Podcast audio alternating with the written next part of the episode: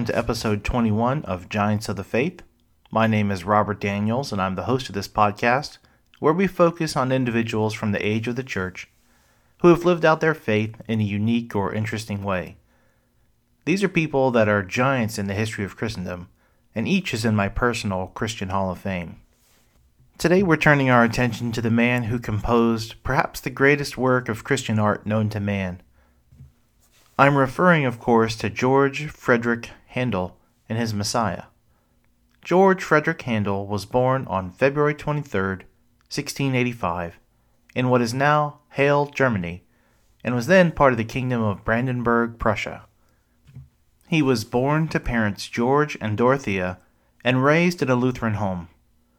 George the Elder was an interesting character. He was 63 years old when little George was born, and he worked as a barber surgeon.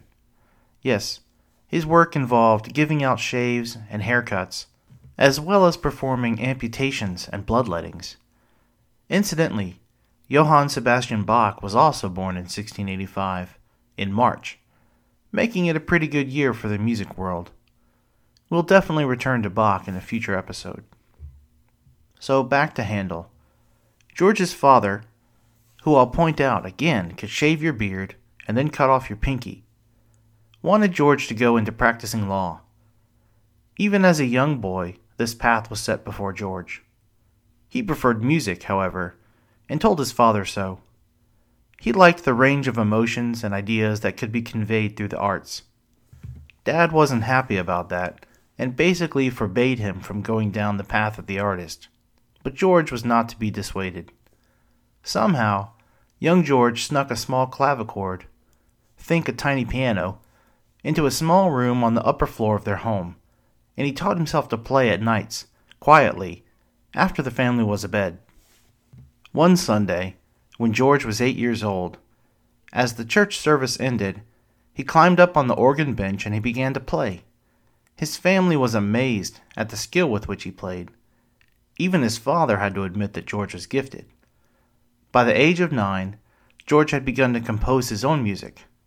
His mother, Dorothea, recognized his talents and began to encourage a musical career, even signing up young George for music lessons with the local church organist. But his father was not persuaded that music was a practical career choice, and eventually George enrolled in a school of law in 1702, even though his father had died a few years earlier. The law could not hold his interest, though, and after a year or so, Handel left school to become the organist at the Halle Cathedral for the German Reformed Church that met there. In 1704, Handel moved on to Hamburg, where he took a position in the Hamburg Opera House Orchestra as a violinist. It was here that his first operas were published and performed.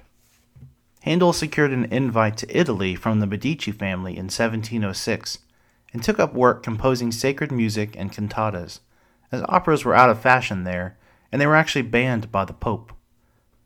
He enjoyed a string of successful compositions and performances, and his fame began to grow. He attracted the attention of another George, George the Elector of Hanover, and in 1710 he joined him as his Kapellmeister, or choir director. This position was particularly important because in 1714 the Elector became King George I of Great Britain and Ireland, and this did much for Handel's prestige. Handel preceded George to London and settled there permanently in 1712. The next 25 years of Handel's life were a blur. He wrote many famous pieces, including Scipio and four anthems for the coronation of George II. One of these four, Zadok the Priest, has been used as the coronation anthem for every British monarch from George II to the present. But financial ruin was always at his doorstep. One year, in an effort to stave off his creditors, Handel composed four operas in a single year, a monumental feat. Handel was pushing himself to such an extent that he suffered a stroke in 1737 at the age of 52. The physician that attended Handel, Dr. Jenkins, said at the time, He will never work again. We may be able to save the man, but we have lost the musician. Handel's right arm was paralyzed. He couldn't walk, he couldn't write, nor could he speak. Dr. Jenkins suggested that he go to Aachen to soak in the hot springs there and so he did.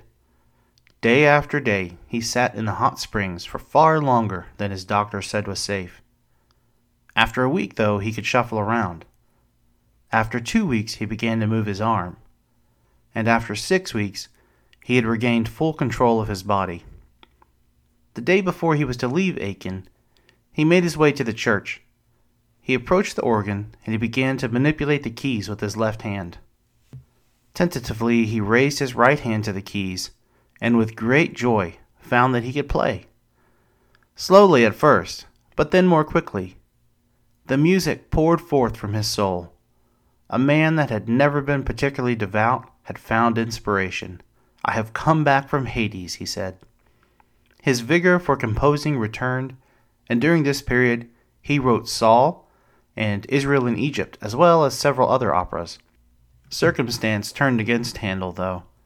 The Queen died, and performances were suspended in mourning. The nation went to war with Spain, and a spate of particularly bad weather kept the performance houses basically empty. Handel's finances sank. On the verge of insolvency and debtor's prison, a benefit concert saved him, but it didn't erase all of his troubles. He was despondent. Why would God save him only to let him founder, he wondered. Handel took to late night walks through the city streets. He'd sometimes stop in at churches to pray or in taverns to drink. He even considered throwing himself into the Thames as a means of escape. On the evening of August 21st, 1741, he returned from one of his walks to find a package on his writing desk.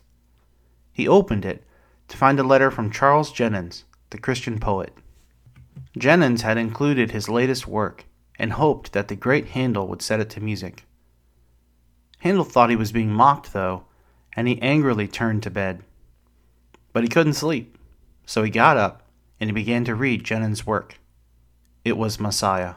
The first words, Comfort ye my people, spoke to his soul, and it gave him purpose.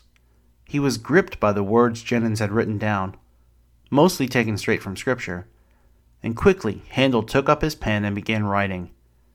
He worked through the night, and he did not leave his study for three weeks. He worked as a man inspired, setting Jennens's words to music. He'd found his calling, his reason for being recalled from the point of death. He took no visitors, and he hardly spoke a word to his servants. His mind was swept away in the music. Finally, on September 14th, he completed his work. When he finished, he collapsed on his bed. His greatest work complete, he slept the sleep of the dead. He lay there for seventeen hours before his assistant, fearing that he'd taken ill, went searching for Dr. Jenkins. When he finally returned with the doctor, they found Handel up and eating like a starving man. When he saw the doctor, he moved to his harpsichord and he began to play. He played and he sang through the entire oratorio while the doctor stood dumbfounded. Good heavens, I never heard anything like that before, Jenkins said when Handel was finished. You must have been possessed by the devil. Handel's reply? No, I think it was God who possessed me. Messiah was first performed in Dublin, Ireland on April 13, 1742. Before the performance, Handel was approached by some charitable men and asked if the proceeds from the first performance might be given to a debtor's prisoners relief fund and to support Mercer's Hospital. Handel agreed, and he said that he would never take any profit from Messiah. Profits would always go to the sick and needy. I will never take money for it, never, he said. It shall always go to the sick and the prisoners, for I was sick myself, and it cured me. I was a prisoner, and it set me free. Messiah was a success. Audiences thrilled to experience it when it opened in London in 1743, King George II was so moved during the Hallelujah chorus that he stood in respect. And when the king stands, everyone stands. And that's a tradition that continues to this day. Messiah did not solve all of Handel's problems. He still struggled financially, but he was a changed man. He had met God in the music, and he would never bow to man again. He continued to perform and present Messiah each year. and always donated the proceeds to charities. Even as an old man and blind, he would stand and conduct the performance, singing along with gusto. His final performance came on April 6, 1759. As he returned home, led by friends, he knew his life was nearing its end. April 13th would be Good Friday and would mark 17 years to the day since Messiah was first performed. He wanted to honor the work that had saved his life by dying on the same day. He nearly succeeded, but he passed from this mortal plane on April 14th, 1759, at the age of 74. He was buried in Westminster Abbey and given a full state funeral, which was attended by more than 3,000 people. In all, Handel composed 42 operas, 25 oratorios, and more than 140 other works. He was no theologian, nor was he even particularly religious for much of his life, but his ultimate work, Messiah, has something of the divine in it, and for that, George Frideric Handel is a giant of the faith. Okay, this ends another episode of Giants of the Faith. I hope you've enjoyed it.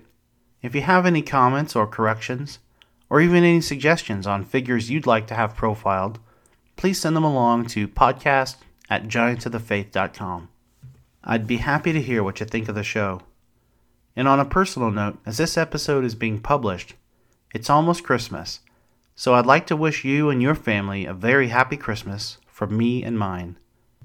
Until next time, God bless, and please enjoy this public domain recording of the Hallelujah Chorus by the MIT Choir.